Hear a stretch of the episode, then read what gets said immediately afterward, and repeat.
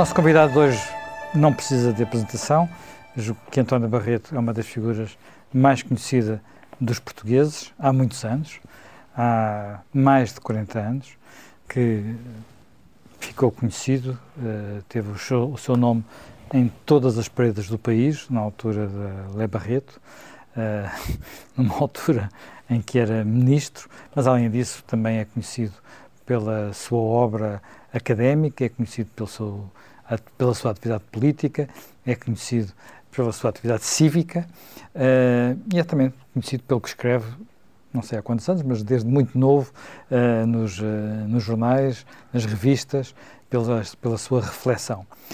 Agora acaba de publicar mais um livro, um livro que recolhe alguns textos revistos e também tem textos inéditos sobre Salazar, Cunhal, Soares. É esse o ponto de partida para mais esta conversa. António Barreto, seja bem-vindo a este programa. É um prazer. Uh, é um prazer. Uh, vamos precisamente começar aqui pela, por este Salazar Cunhal Soares. Diz que são as três figuras que de alguma forma marcaram as mais importantes do século XX português e diz que eles são responsáveis pela mais desastrada de todas as descolonizações. Eu pergunto-lhe, não são também responsáveis, de alguma forma, por aquilo que nós hoje passamos a vida a queixar-nos, que é o atraso português? O atraso? Sim. Não. O, o atraso português é muito antigo, é, é mesmo uma entidade é um lugar comum e é um mito da, da, da, da, história e da política portuguesa e do pensamento em Portugal, pelo menos desde o século XVIII ou mesmo antes, mas sobretudo desde o século XVIII, desde os primeiros escritos e depois no século no finais do século XVIII, na Academia, no, que era o ser a Academia das Ciências de Lisboa e durante o século XIX, e já lá estão uh, historiadores, economistas, um, gente que tinha pensamento público a falar no atraso português o atraso da agricultura, o atraso das indústrias, o atraso das universidades. E é verdade que em, nos últimos 200 anos foram, ficaram muito marcados pelo atraso. As causas desse atraso hum, são muitas, claro, Claro, mas, é. mas houve, houve, Agora, no século XX, para, para virmos ao século XX propriamente dito, o Salazar tem alguma responsabilidade, certamente, mas, a meu ver, não tem a responsabilidade dele principal não é a de ter feito, fabricado ou construído o atraso. A, a, principal responsabilidade dele, a meu ver, é de, através das suas políticas e da sua governação, que foram 40 anos, não ter aproveitado as oportunidades e não, ter, não se ter desenvolvido mais rapidamente. Era possível, já nos anos 40 e 50, e 40 e 50 sobretudo, era possível ter avançado mais depressa, ter desenvolvido mais. Eh, ele deu alguns sinais de uma real vontade de modernização, mas o grande problema do Salazar era o controle. Sem o controle político, sem o controle absoluto por parte dele, ele não queria aventuras, ele não queria nem América, nem Europa, nem liberalismo, nem crescimento industrial, nem capitalismo, nem oligopólios, ele queria, ele queria mandar. Ele não dava margem nenhuma, nenhuma, mesmo a fiéis, eh, industriais fiéis. Sim, apesar de tudo, no final, mesmo no fim, fim, fim, lá, lá deixou abrir alguma coisa com a entrada na EFTA. Eh, anos 60. Anos 60. Eu disse 40 e 50, é, ele trava, dá sinais de que quer é, promover ou fomentar algumas infraestruturas, sobretudo. Os primeiros planos de fomento começam nessa altura. O primeiro plano de fomento é indiferente. O segundo e o terceiro é que vão ter alguma importância a seguir. Um, queria, acaba de construir o aparelho corporativo que não existia antes, que demorou imenso tempo a ser, a ser ereto, se pode dizer assim. Uh, acabou a construção das as famosas juntas, junta das frutas, junta dos vinhos, o Instituto dos Oleaginosos, o Instituto do Bacalhau. Cada produto importante para a economia portuguesa, para a exportação, para a importação ou para a produção, tinha o seu próprio instituto de coordenação económica, como se chamavam, tudo isso só está pronto e construído nos anos 50. Alguns projetos importantes de, de estradas, de estradas não autoestradas, mas de estradas, de barragens, de centrais de produção elétrica, uh, as primeiras indústrias de, químicos, de, de, adubos, etc., nascem nessa altura. Uh, é aberta a porta à siderurgia, ao, ao desenvolvimento dos cimentos, mas tudo isso é muito lento. Muito disto podia ter sido feito antes ou com mais liberdade, ou com mais concorrência entre, os, entre os, os, os, empresários. E, aliás, todos os grandes empresários eh, do, do salazarismo, se pode dizer assim, os, os, os os Melos, os Espíritos Santos, os Ferreiras da Silva, todos eles se queixavam do intervencionismo, do dirigismo, da contenção. É verdade que também todos eles depois iam aproveitar eh, muito do condicionamento industrial, das políticas de condicionamento. Uh, Apesar mas... de alguns deles terem feito coisas de alguma, para romper com isso. Salazar fizeram coisa. Champalimau entrou algumas vezes, o próprio entrou algumas vezes mas em o choque. É, o tentou romper com isto, ao mesmo tempo que queria aproveitar do proteccionismo para o aço, para, para a siderurgia. Então, ele queria ter dimensão em Portugal e, e nas colónias, em Angola, que era muito importante. Ele precisava da proteção do Estado, ao mesmo tempo que queria, não queria proteção do Estado para os planos em que não precisava. Os grandes empresários, os grandes industriais do salazarismo, têm, muitos deles são bastante uh, esquizofrénicos. Querem o, o, o, o, que lhes convém e não querem o que nos convém, com certeza. E não nos libertamos dessa, dessa, dessa, dessa sina, por assim dizer, porque vivemos, uh, passaram, enfim, fez agora 50 anos que Salazar morreu e não temos industriais, empresários que tenham do Estado uma visão radicalmente diferente. Há muito poucos. Há é, muito poucos. é, provável, é provável que haja nas, nas, nas, camadas mais jovens, sobretudo talvez mais nos serviços do que na indústria, que haja gente com novas ideias e que queira ter mais concorrência, mais abertura ao mundo.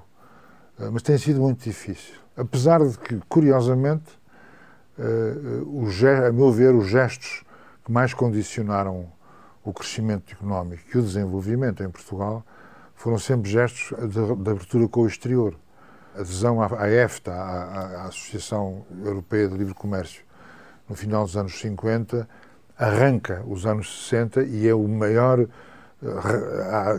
corrente de ar fresco na, na, na indústria portuguesa vêm dezenas de grandes indústrias europeias que se vêm instalar em Portugal, evidentemente aproveitar as condições de força de trabalho muito baratas e a, e, a, e, a, e a, ordem e a segurança que interessa sempre aos capitalistas internacionais, uh, mas uh, os, os, eletrodomésticos, a têxtil, são, são desenvolvimentos muito importantes que alteram radicalmente o panorama económico português.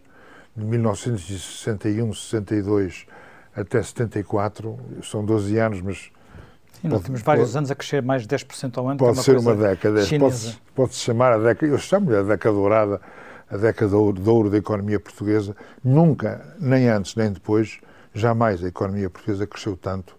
Só voltamos a ter anos, enfim, um período mais curto, mais concentrado no tempo e não tão, digamos, não tão espontâneo, porque havia já, já havia subsídios europeus quando entramos na, na União Europeia. Nova, eh, Parte dos anos 80 para 90. Para Tivemos também uma nova década em que, uma vez mais, foi a, a Associação ao Estrangeiro, via União Europeia, via redução dos preços. O dólar baixou o custo, o petróleo baixou de custo, as matérias-primas baixaram de custo, as taxas de juros baixaram, tudo parecia fácil. Uh, e é a década da, da reprivatização da, da, da economia portuguesa eh, e que é o segundo período do desenvolvimento em Portugal, desde em todo o século XX até hoje.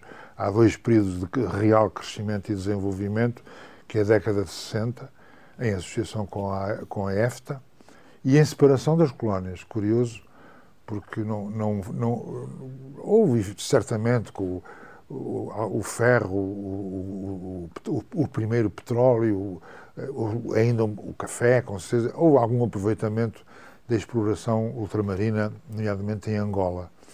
Uh, mas não contribuiu muitíssimo, não, não foi o grande contributo para a expansão, para o crescimento económico português, foi a, foi a Europa, não foi a Eu gostava de voltar novamente a essa, essa, essa questão do, da abertura de Portugal, do crescimento, mas antes, ainda, ainda sobre Salazar, Cunhal, Soares, há uma coisa curiosa, que era De alguma forma, Salazar era admirado pelos conservadores e reacionários europeus como sendo um exemplo, como sendo alguém que teve um sucesso extraordinário.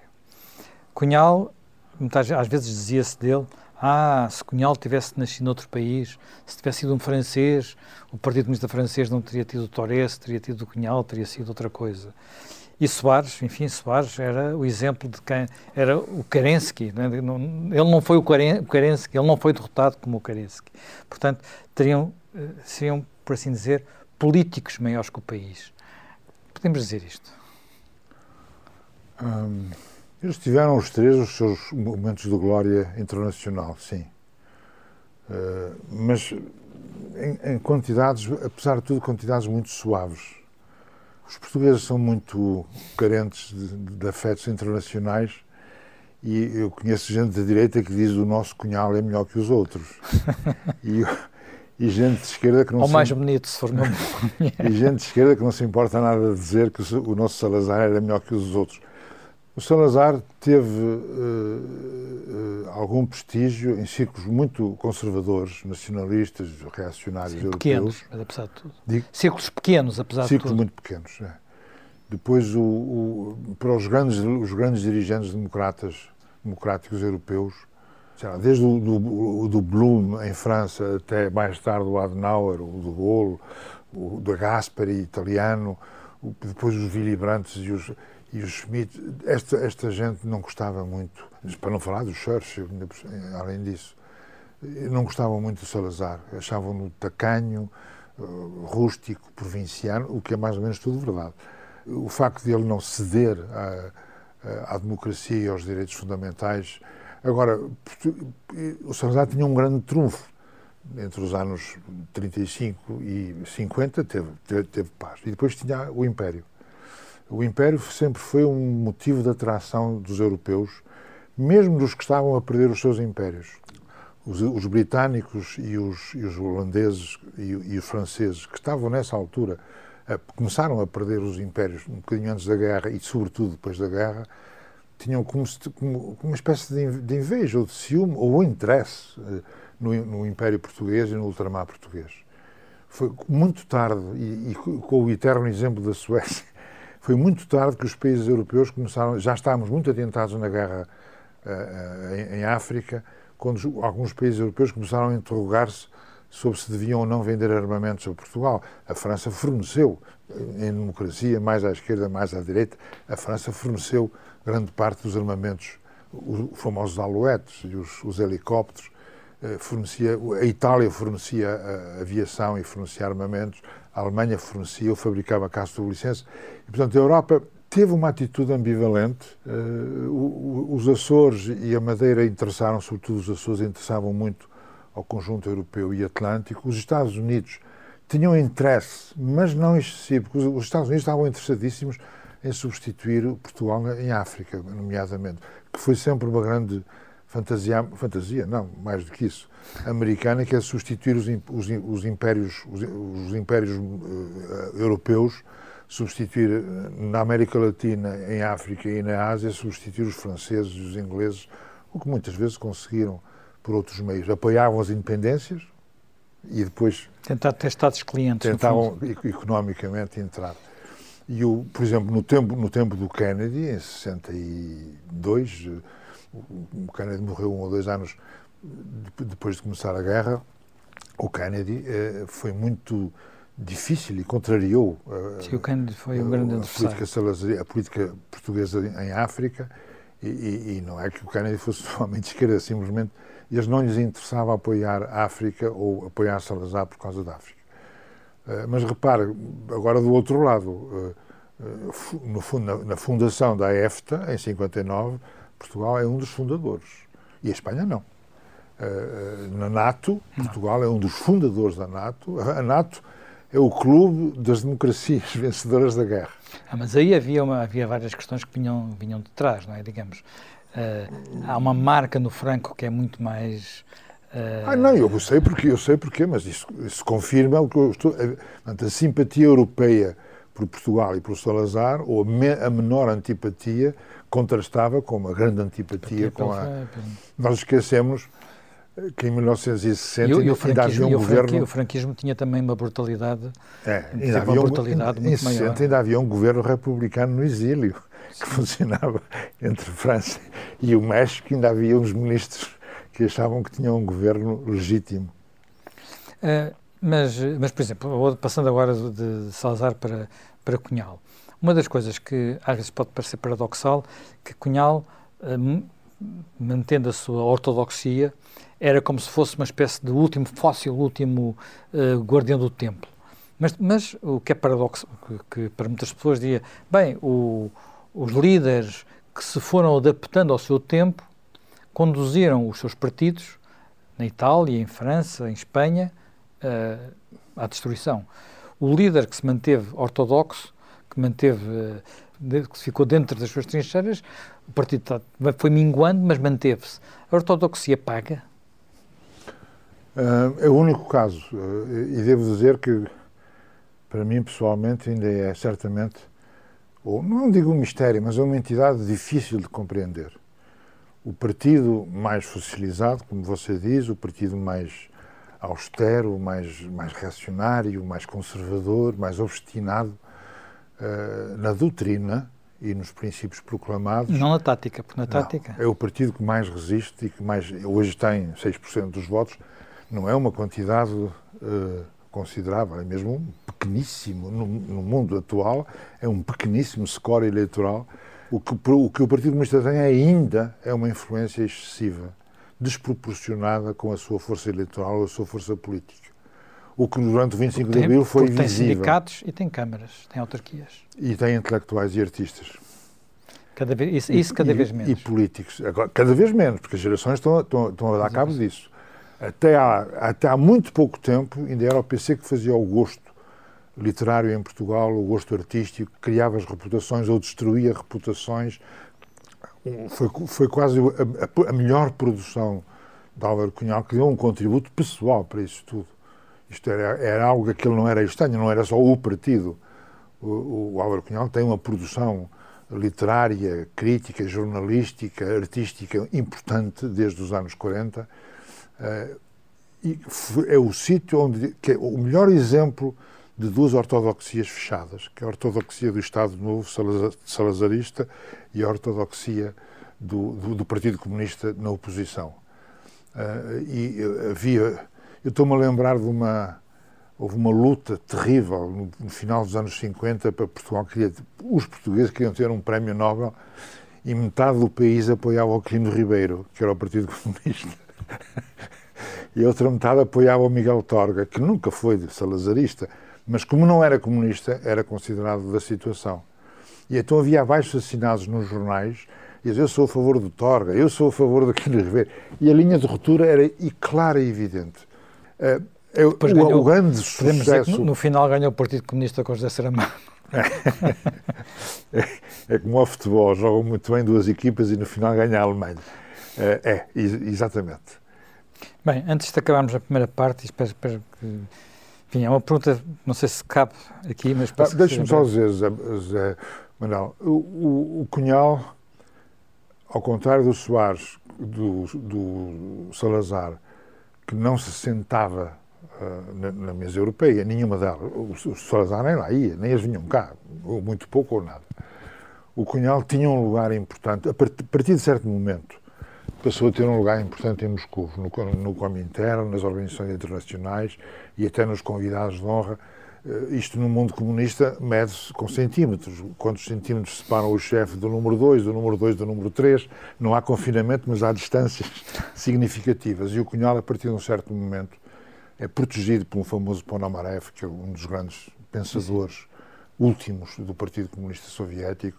Os, os êxitos, ou os quase êxitos, do Cunhal em Portugal e nas colónias são reconhecidos em, em Moscou.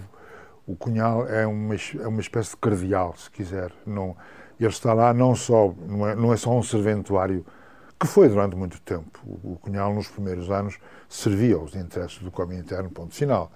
Quando o, um dos piores momentos do Cunhal é o apoio uh, descarado, desbragado à, à, à, invasão da Tchecoslováquia. Sim, um dos momentos mais... 15 mais... dias antes, ou 10 dias antes, uh, o Cunhal era, era favorável, dizia que era favorável à experiência de Checoslovaca, à nova liberdade que estava a nascer, o novo socialismo que estava a crescer, desbragado. Em 10 dias mudou de opinião e foi o primeiro partido europeu a apoiar descaradamente a intervenção e a ser quase mais intervencionista que os soviéticos. O Soares é diferente deles todos. O Cunhal e o, e o, e o Salazar são de outro, de, outro, de outro género, de outra espécie. espécie. É, o Soares, como é um plebeu e como é um, um homem de prazeres e um de, de, discussão permanente, há de reparar que o Soares o que mais gostava na vida era ter um bom debate na televisão, em público, nas sessões públicas, onde quer que seja, no Parlamento. Os outros dois, não, não, não, tudo menos isso. Tudo menos isso. Eu, enfim, gostava de ter posto esta questão, mas antes ainda, porque nem é sobre, sobre o tema, eu vou pegar numa frase uh, do, do seu livro, que eu achei muito engraçado, sobre a forma como os portugueses se relacionaram com estes três, uh, estas três figuras. Uh, diz que elas são muito diferentes, mas diz que eles de alguma forma aceitaram, desejaram, votaram, aguentaram ou toleraram uh, Salazar, Cunhal, Soares. Quer dizer que os portugueses ou são volúveis, ou são tolerantes, ou são qualquer coisa.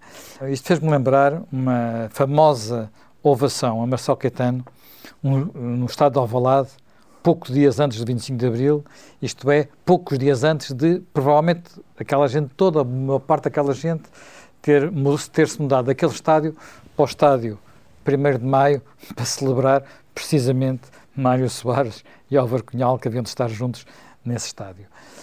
Eh, o que é que isto nos diz sobre, sobre, sobre os portugueses? Hum, eu, a mim não me diz que os portugueses são volúveis e que não têm caráter, não, não, não concluo nada disso, porque eu creio que noutros países não é, não é muito diferente. Uh, o que eu quero dizer é que os, não, é o contrário. Não há um, um caráter nacional português uh, favorável à autoridade, ou favorável à, ao caos, ou favorável ao prazer, ou favorável ao frugal, uh, favorável à autoridade, à frugalidade da autoritária burocrática, eh, não há. Eh, eh, os portugueses vão votando, tolerando, muitas vezes com bons sentimentos, outras vezes com maus sentimentos, ou com impotência, ou com fraqueza. Eu sei que não é, não é, não é, não é de bom tom dizer, mas é como é evidente, os portugueses toleraram o Salazar durante 40 anos. Ou, ou, se quiser dizer de outra maneira, não tiveram força nem vontade, nem força, nem meios para derrubar o Salazar. E há povos que derrubam os seus líderes, os seus dirigentes, através de qualquer que seja o meio. Sim, ele acabou por ser derrubado por um golpe militar, não é? O Salazar não. Sim, não o Salazar, exatamente. não o Salazar. Acabou por ser derrotado, é. derrubado e, e, o herdeiro do Salazar. Isso foi derrubado foi por um golpe militar, não foi por uma. uma, uma não, não foi um, um, A insurreição começou depois não é a insurreição, mas o levantamento, levantamento, na melhor teoria de Cunhal, o Cunhal, dez anos antes, diz em Portugal poderá acontecer qualquer coisa que, começando na, na, nos militares ou no governo, possa acabar num levantamento nacional. E a teoria do levantamento nacional, ele funda, dá-lhe a autoria eh, ainda nos anos 60, muito longe da, do 74. Uh, e, portanto, e, se você quiser ver, o, os portugueses elegeram principescamente o Dr. Mário Soares, Presidente da República, mas também o Dr. Cavaco Silva e também o, o General Ramalhianos.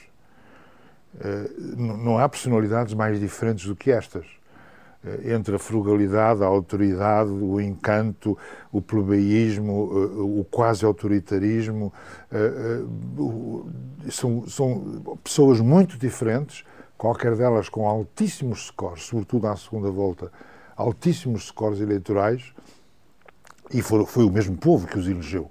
Uh, há uma diferença com o Cunhal em relação ao Salazar. O Salazar foi, não, não, temos medida, nunca houve eleições, não, não, não há medida. Mas só a única medida é os 40 anos. Uh, não é justo dizer que o povo o aceitou, mas o povo tolerou, que é diferente. Isto, isto tem de ser dito. As pessoas pensam sempre, ai, que horror. Não, foi, foi verdade. Também não se pode dizer enfim, também o que vou dizer não, não teve é, força. Não teve força e também não se pode dizer que fosse um regime de medo, em que as pessoas tivessem aceitassem apenas porque tinham medo. Medo era. Medo era. Havia, havia medo. Eu lembro-me. Sim, está bem. Havia medo, medo no sentido, havia receio, havia... Gente... Não, enfim, não havia medo no sentido em que havia medo num regime como... Enfim, para não já não falo como havia nos regimes totalitários, em que nós tínhamos medo nada, realmente, nada, não era nada disso. Disso, havia, havia...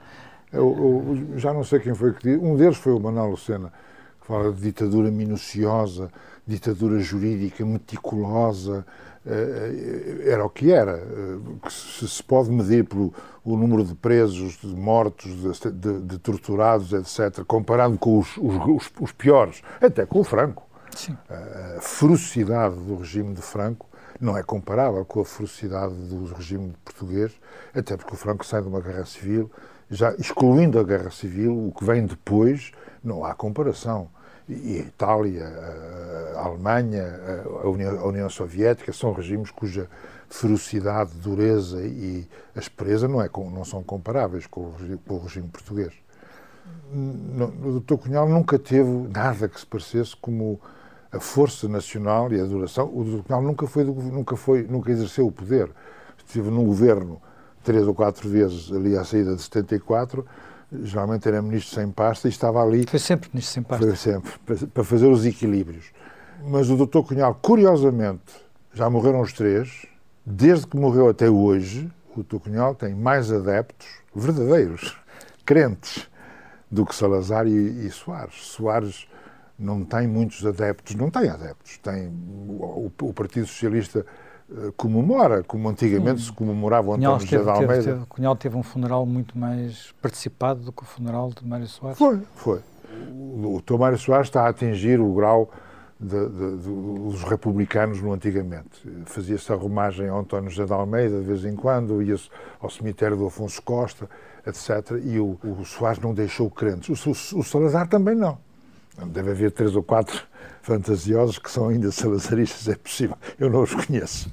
Uh, o Cunhal tem uma, um grupo humano, uma comunidade de crentes uh, que festejam um deles, o chefe deles, o santo, o sacerdote, o cardeal, uh, que festejam os aniversários, que têm as obras completas, que continuam a citar, e isto é, é, é interessante, isto é um fenómeno depois do domínio do totalitarismo doutrinário, da crença religiosa ou política, se quiser, mas é, é interessante. Como que teve menos, menos, menos poder político ou menos exercício real do poder político foi o que guardou mais crentes. Bem, vamos mudar de tema e vamos mudar para, para os tempos que vivemos, para, para, o tempo da, para estes tempos de pandemia. E a fazer uma pergunta, até relacionada com esta, com algumas palavras que disse Bernard Henri que esteve agora em Lisboa para deu umas entrevistas, publicou um pequeno livro. Eu faço-lhe a seguinte pergunta: tem medo do medo da pandemia?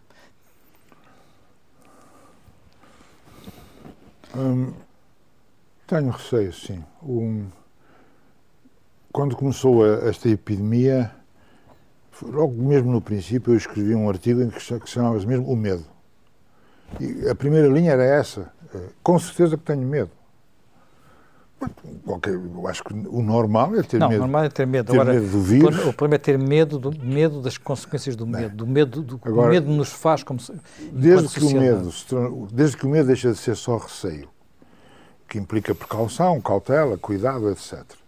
E passa a ser uma espécie de pavor, em que você vive, dorme e está acordado a pensar nisso Uh, a partir daí entramos no, no, no, domínio do pavor e é mau conselheiro, porque o pavor, o pavor gera o egoísmo, gera a irascibilidade, gera autoridade, gera, só gera maus, só tem maus resultados.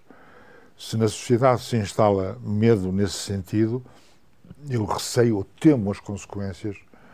Estou otimista só num sentido. Eu continuo cético em relação à capacidade portuguesa e europeia de, de, ultrapassar esta crise. E acho que cheira-me que vai durar ainda mais tempo do que se pensa e ter mais consequências ou mais uh, consequências negativas daquilo que se pensa, nomeadamente económicas, sociais, etc.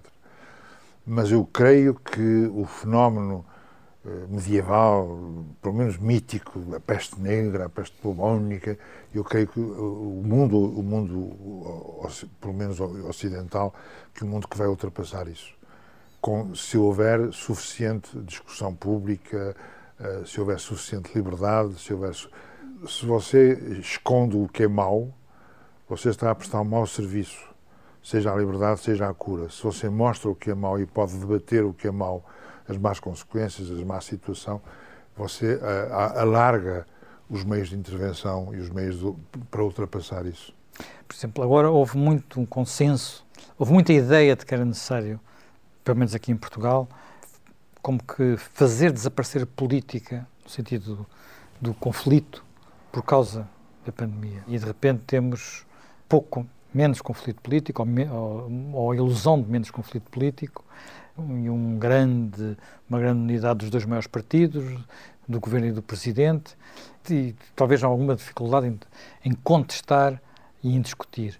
Isso é positivo? Acho que foi errado. Acho que foi, foi um, um caminho errado.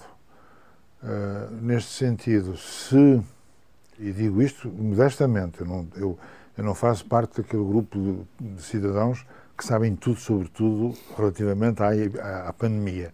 Agora, que estou convencido que houve uma má gestão política da, da pandemia, não tenho dúvidas sobre isso houve informação a mais, informação inútil a mais para apagar as, os receios, uh, contrariedades, contradições a mais uh, dentro das esferas públicas, das esferas tec técnicas, tecnocráticas, científicas, políticas, etc. Que haja contradição é natural num caso destes, é que haja duas opiniões diferentes, mas que haja uma vontade acelerada, primeiro dizer que está tudo bem, que foi uma, grande, a grande marcação dessa má gestão política.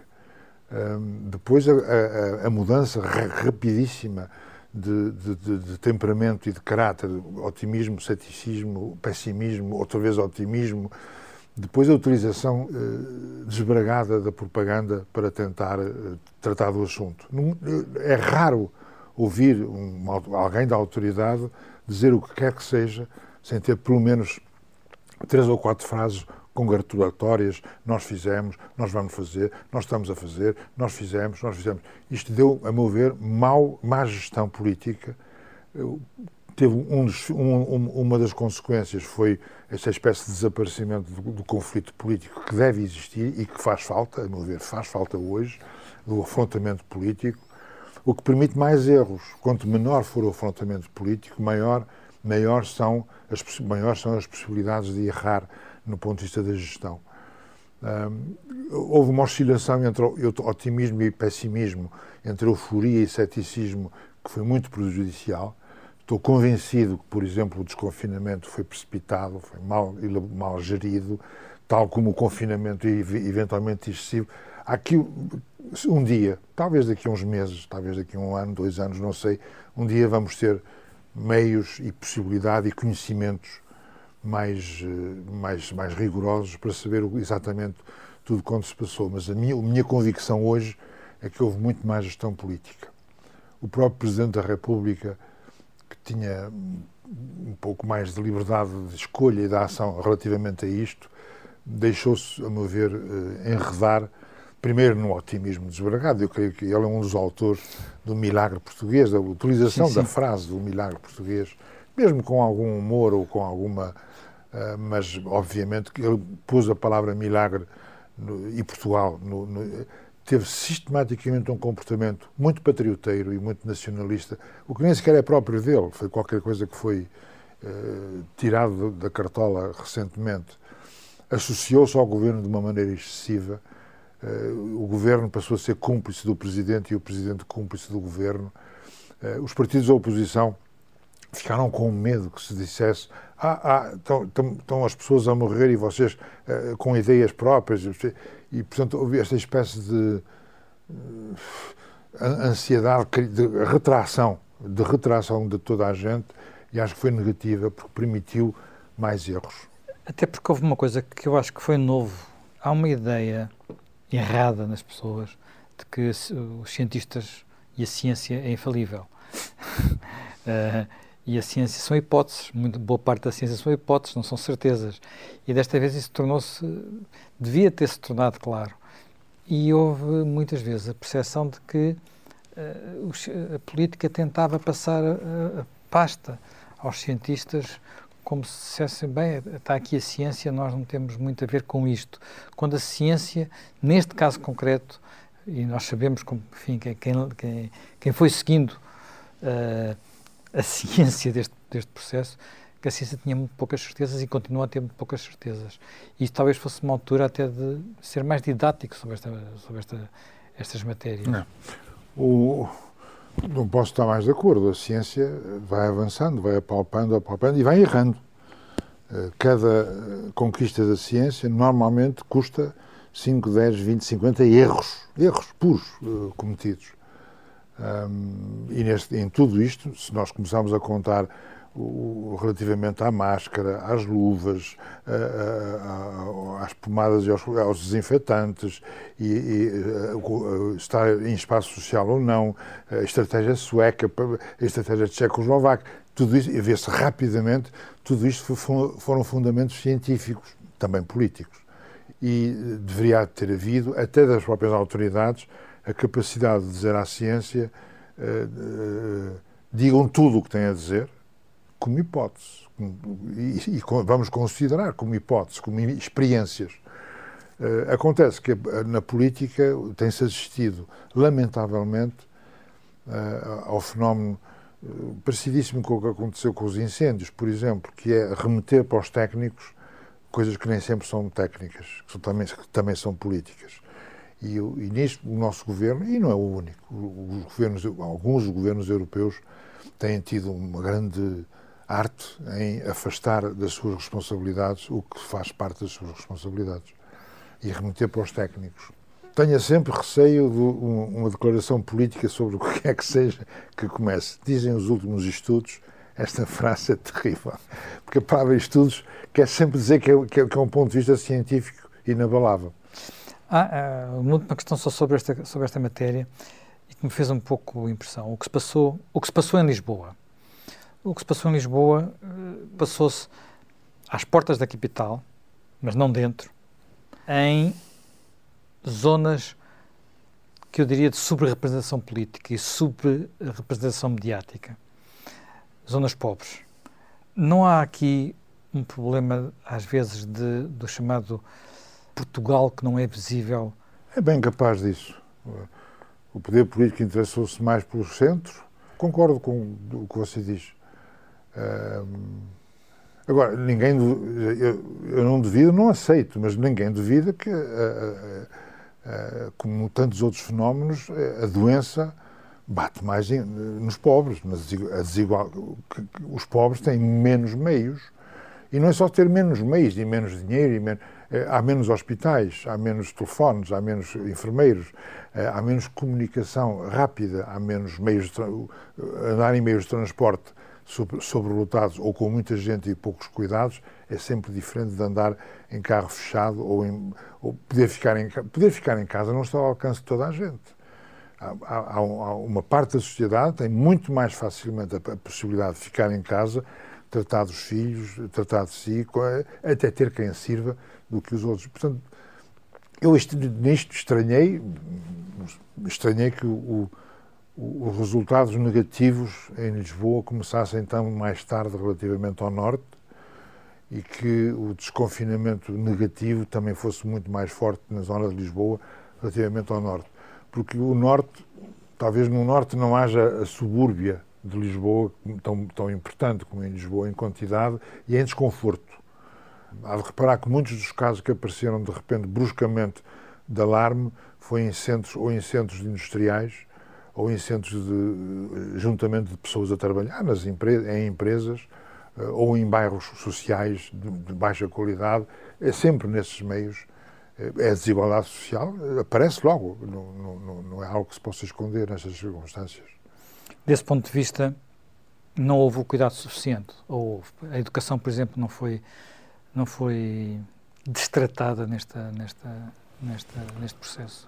Foi, eu acho que foi do, foi do pior, que, não do ponto de vista da saúde, do ponto de vista sanitário. É, a de saúde é outra coisa. Eu tenho, tenho poucos meios para perceber o que se passou exatamente, não conheço o suficiente.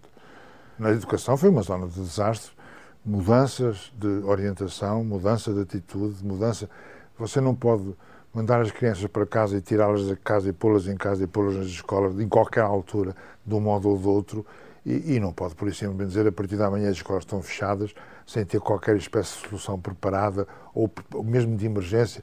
É, é, uma, é, uma, é uma coisa tão complicada, tão difícil, e acho que foi eh, certamente do, do setor mais mal gerido até hoje foi, foi o setor da educação.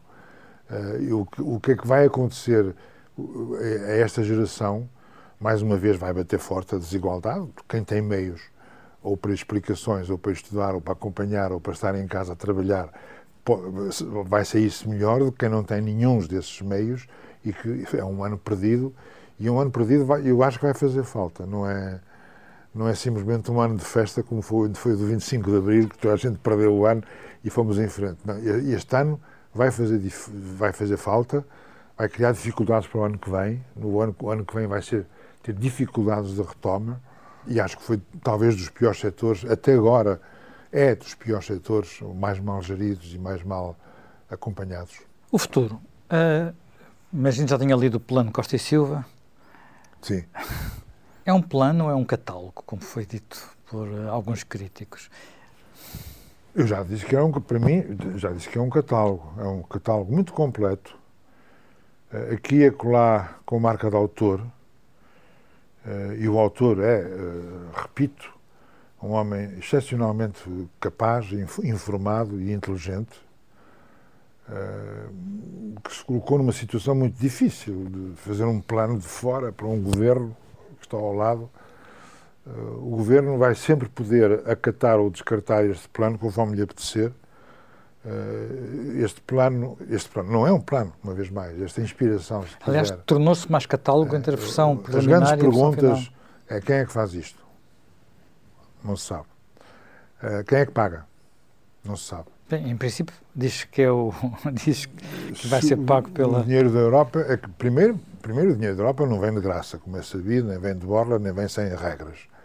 Vem com tudo isso e com controle e fiscalização. Depois a minha convicção é cada vez mais, e pessoas que sabem mais do que eu confirmam, que o dobro ainda não chega. O dobro dos recursos para os próximos anos, são 10 anos, o dobro destes recursos para poder relançar a economia, relançar a indústria, relançar o comércio, os serviços e o turismo, etc. O, o, é, o que vem, o que vem é, é, bom, mas é pouco, ainda, ainda muito pouco. E, portanto, o plano tem que contar isso. E tem que, tem que, saber, tem que tomar decisões sobre a intervenção pública e privada, que atualmente não se sabe se vai haver intervenção de capitais estrangeiros, capitais internacionais. Capitais portugueses não existem, não há. Praticamente não há. Não há capitalismo português, não há empresa, não há capital português. E, e portanto, o plano tem, tem de incluir a identidade de quem é que faz, quem é que faz isto, quem é que se ocupa do ponto de vista financeiro, económico, comercial, empresarial, social, sindical, tem que saber quem é que se faz. Sem, isto, isto exige uma preparação uh, enorme e, que eu ainda não vi, pode ser que tenha a ser preparada em, em recato. Uh, mas eu acho que já tinha chegado à altura de começar a fazer uh, debates muito sérios, no Conselho Económico e Social, por exemplo, debates muito sérios entre partidos. qualquer coisa parecida com uh, uh, o Pacto MFA Partidos, uh, o Pacto de Moncloa, os pactos, de, pactos, uns implícitos, outros explícitos, no fim, da, no fim da Segunda Guerra Mundial, qualquer destas entidades pode ser inspiradora. Eu não digo para fazer igual.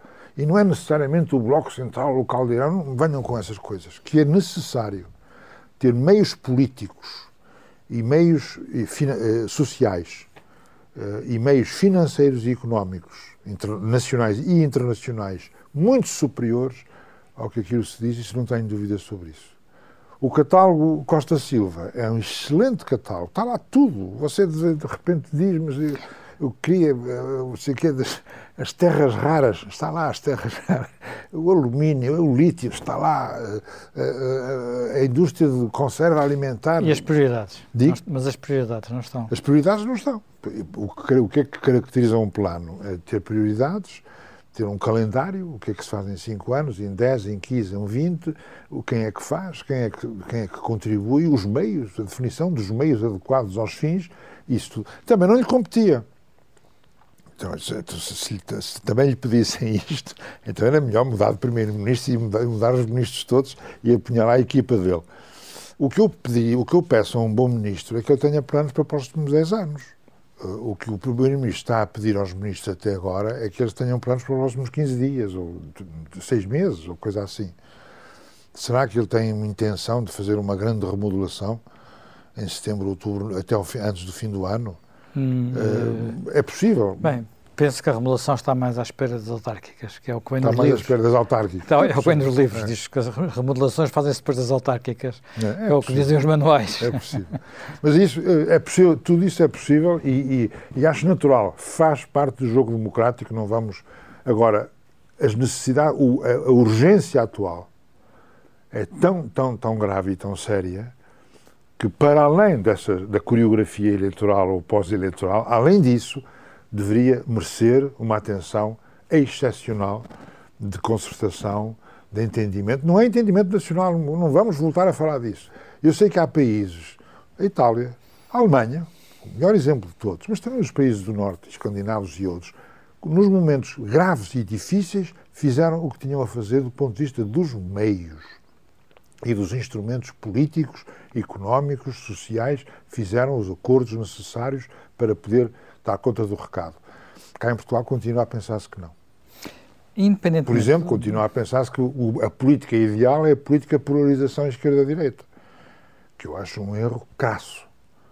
Se o Primeiro-Ministro, se o Governo atual, o Partido Socialista, insistem daqui para a frente a política de polarização pura e simples, esquerda para um lado, direita para o outro, e vamos assentar nisto e vamos refazer o, bloco de esquerda, o que quer que seja, estão, estão a errar, mas monumentalmente. Portanto, aquilo que foi o apelo do último debate do Estado da Nação, é, a ir para a frente, é um erro monumental. Ou é um erro monumental, ou é apenas ou é para pura, pura, pura coreografia estratégica para fazer o contrário. Dizia-se que era o, quem fazia isso, que era o professor Marcelo Caetano, que piscava à esquerda e virava à direita. É. Era o que se contava na altura. Sim. Eu não estava cá. Mas se o que ele está a fazer, eu, eu ponho essa hipótese muito séria. Uh, obrigar a esquerda a dizer-lhe que não, para ele dizer não tenho outro remédio senão ir para a direita. É possível. Uh, mas independentemente disso, independentemente, de, digamos, de, do acordo político, algo que também uh, faz, enfim, faz, faz alguma impressão. Quando vejo, olho para aqueles debates, para aqueles fóruns, praticamente não encontro ninguém com menos de 40 anos. E pergunto, onde é que está a geração mais bem preparada de sempre? Quando foi para o governo, o António Barreto tinha 34 anos. 33. Ou 33, se calhar ainda. e não era o mais novo. Havia, penso que havia era, pelo menos...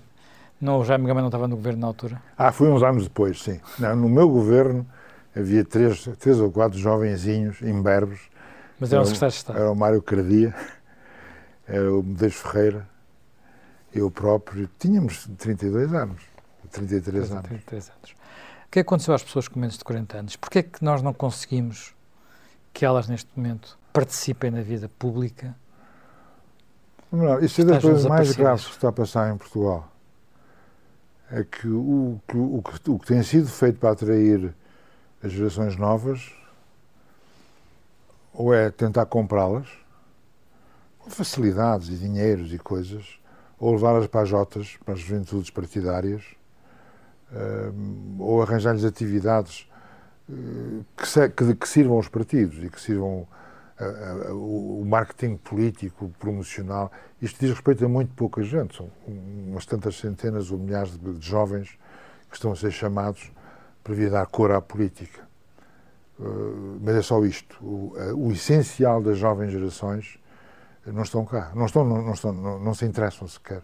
Mas não falam na política, porque também não se encontra, é muito difícil encontrá-los nas empresas, é difícil encontrá-los em lugares de destaque na academia, é, é difícil ver onde é que eles estão a romper. Eu penso que há muitas iniciativas eh, artísticas, culturais, empresariais, é possível que haja muitas, mas eu concordo consigo que esta, esta, esta geração, essa geração está, está, está invisível, sim, eu concordo com isso. E entusiasma-se com muita rapidez. O, o, o racismo entusiasmou-se. Antes disso, o, o, a sexualidade e os, os géneros e entusiasmou-se e depois desaparece, de repente desaparece outra vez. Mas, sinceramente, não, não sei o que está a passar. É melhor dizer as coisas conforme deve ser.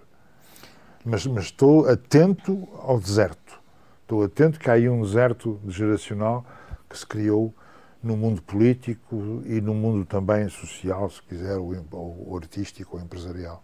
Saiu esta semana uma sondagem, aliás, saíram várias sondagens, e nas sondagens parece indicar que nós estamos provavelmente a assistir à primeira, à primeira alteração de fundo no sistema político português. O CDS pode estar a desaparecer, o PCP de facto está a entrar no eclipse e há três novos partidos que a pouco e pouco estão a afirmar-se. O mais importante deles é o Chega, mas também o PAN e, o, e a Iniciativa Liberal. É normal? É o que se esperava? É, ou há aqui qualquer coisa de, de, de Os outros partidos vão vir atrás? O PS e o PSD vão vir atrás disto? Eu acho que é normal.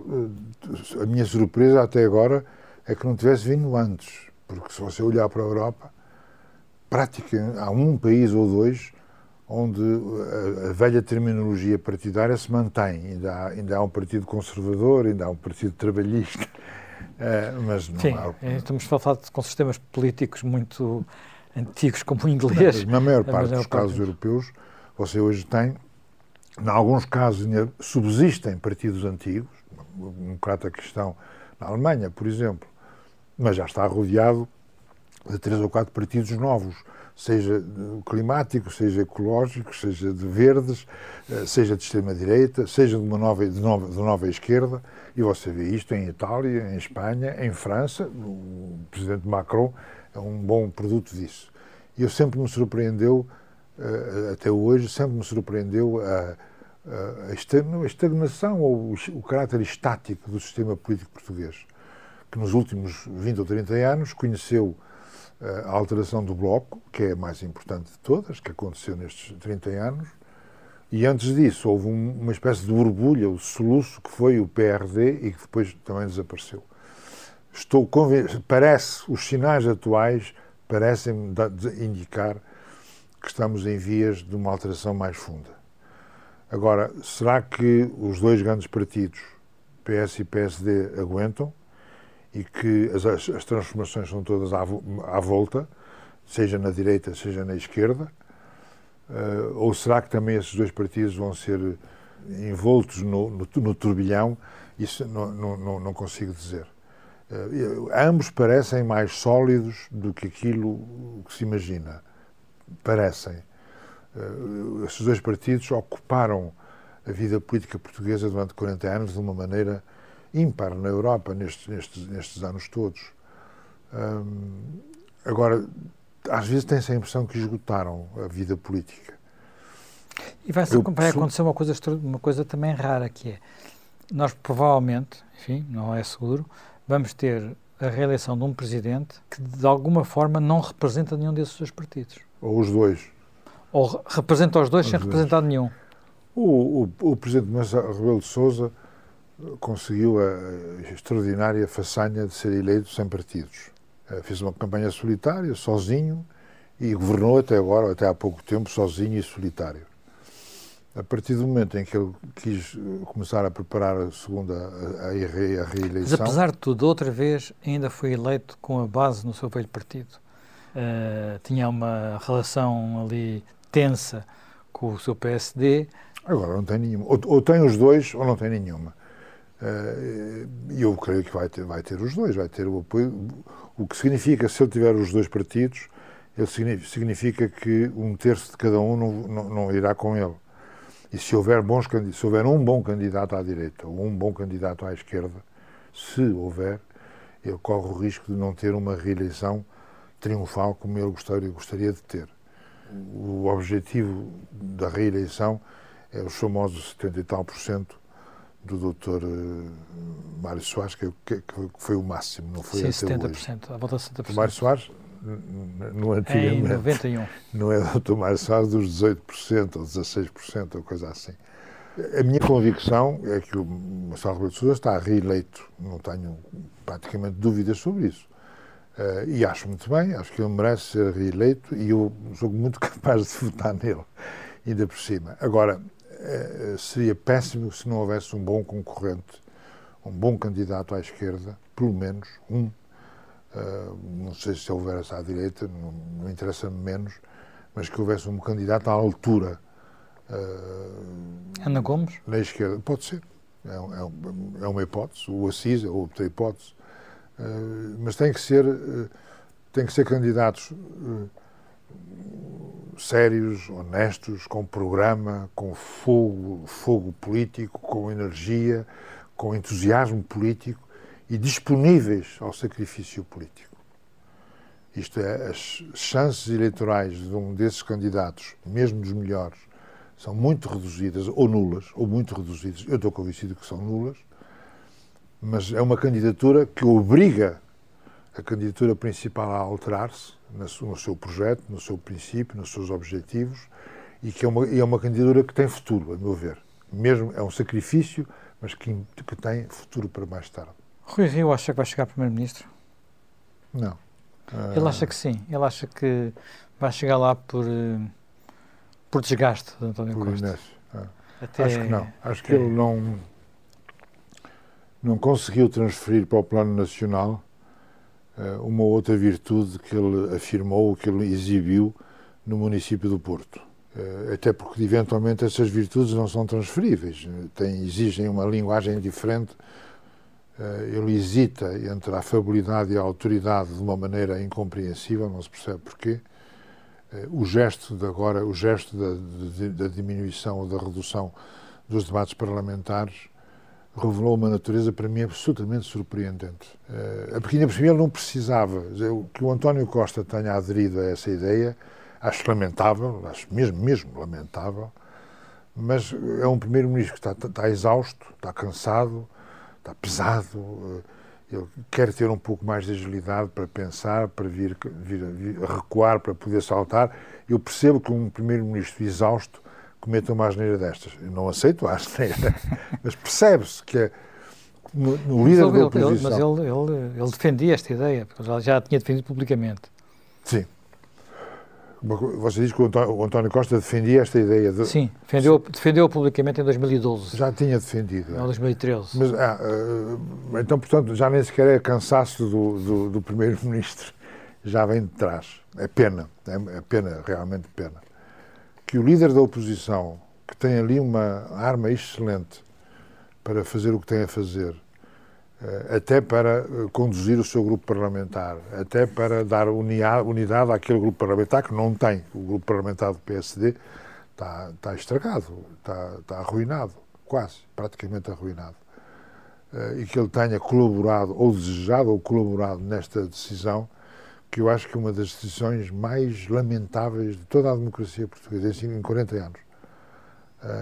Quando tudo levava a crer que era preciso aumentar o número de debates, melhorar o número de debates. Você podia fazer muitas coisas para reduzir certos tempos, certas capacidades de intervenção, você podia uh, especializar cada sessão em assuntos diferentes. Uh, os pequenos, os pequenos, os partidos falavam todos, mas de uma maneira diferente, menos tempo retorquiam rapidamente, não havia aquelas longas intervenções. Havia muita maneira de você alterar o debate parlamentar para melhor, porque o nosso debate parlamentar é pobre, é crispado, é, é, é mal criado, tem mal feitio, aquilo não, não, é, não serve para grande coisa. Basta ver, hoje em dia, com a televisão pode-se ver, vejam os debates parlamentares em 30 países europeus e ocidentais, talvez haja também um ou outro mal, é possível. Mas veja-se a diferença de qualidade, de tom, de interesse destes debates parlamentares em relação a Portugal. Ora, quando tudo levava a crer que se poderia melhorar o debate parlamentar, dar-lhe força, dar-lhe sintonia com a população, o que quer que fosse preciso fazer, ou rigor, eh, não, em vez disso, encontrou-se a solução mais fácil, foi a cirurgia. Então vamos acabar com isto. Acho que foi lamentável. Para terminar, durante muitos anos considerou a justiça portuguesa um dos nossos maiores cancros, um dos nossos maiores problemas. Apesar de tudo, concluiu-se a acusação a José Sócrates, concluiu-se a acusação do caso BES. Melhorou a sua opinião? Eu só mudo de opinião se vir em tempo útil os casos resolvidos. Porque a acusação é só uma parte, uma parte da cena. Agora vamos ter que ter, eh, depois da acusação, os recursos, a instrução, a acusação, eh, os, os, todo, todos os procedimentos que vão mostrar, a meu ver, vão mostrar a justiça no seu melhor ainda, que é na capacidade dilatória de adiar, atrasar, recuar, progredir, atrasar, etc. No seu pior ou no seu melhor? No seu pior. No seu pior. no seu melhor é no que é mais especializado. é mais especializado. Estou um, contente que tenham terminado algumas das acusações, duas em todo o caso, não é? O Marquês e, e, e o caso Bejo. Demoraram tempo a mais, muito tempo a mais. Sofrem ainda da ideia de que é preciso fazer mega processos, que é uma ideia, a meu ver, errada, onde muitas destas coisas podem ser divididas em vários processos, com vários tempos, mesmo que haja ligações entre as coisas, mantém todo um universo quase obsceno de utilização das escutas, de utilização do, do segredo de justiça, de deturpação das normas do segredo de justiça. Tudo isso continua conforme estava, assim conforme sempre esteve. porque não são só nem os ministros que, que tratam desse assunto, nem só as raparigas da fotocópia ou os rapazes da fotocópia. Não, não são sobretudo eles. É, não são sobretudo esses. E, portanto, essa, essa dimensão uh, continua de pé, o que faz parte muito mal. Não se percebe porque é que há dois, dois, dois únicos juízes na, na, na, na instituição criminal, não se percebe uma grande parte do, da polémica e da controvérsia entre estes dois juízes entre estes juízes e a Procuradoria, entre os magistrados judiciais e o Departamento Central, entre os judiciais e o Departamento e o Ministério Público, este universo uh, que está sempre à beira da guerrilha processual está inteirinho lá. Uh, temos duas acusações, finalmente, muito bem. Mas eu o aplauso guardo para o fim da, para o fim da cena. Isto é só o primeiro ato. Muito obrigado, Dona Barreto, por ter vindo ao Sob Escuta. Obrigado, e... Manuel.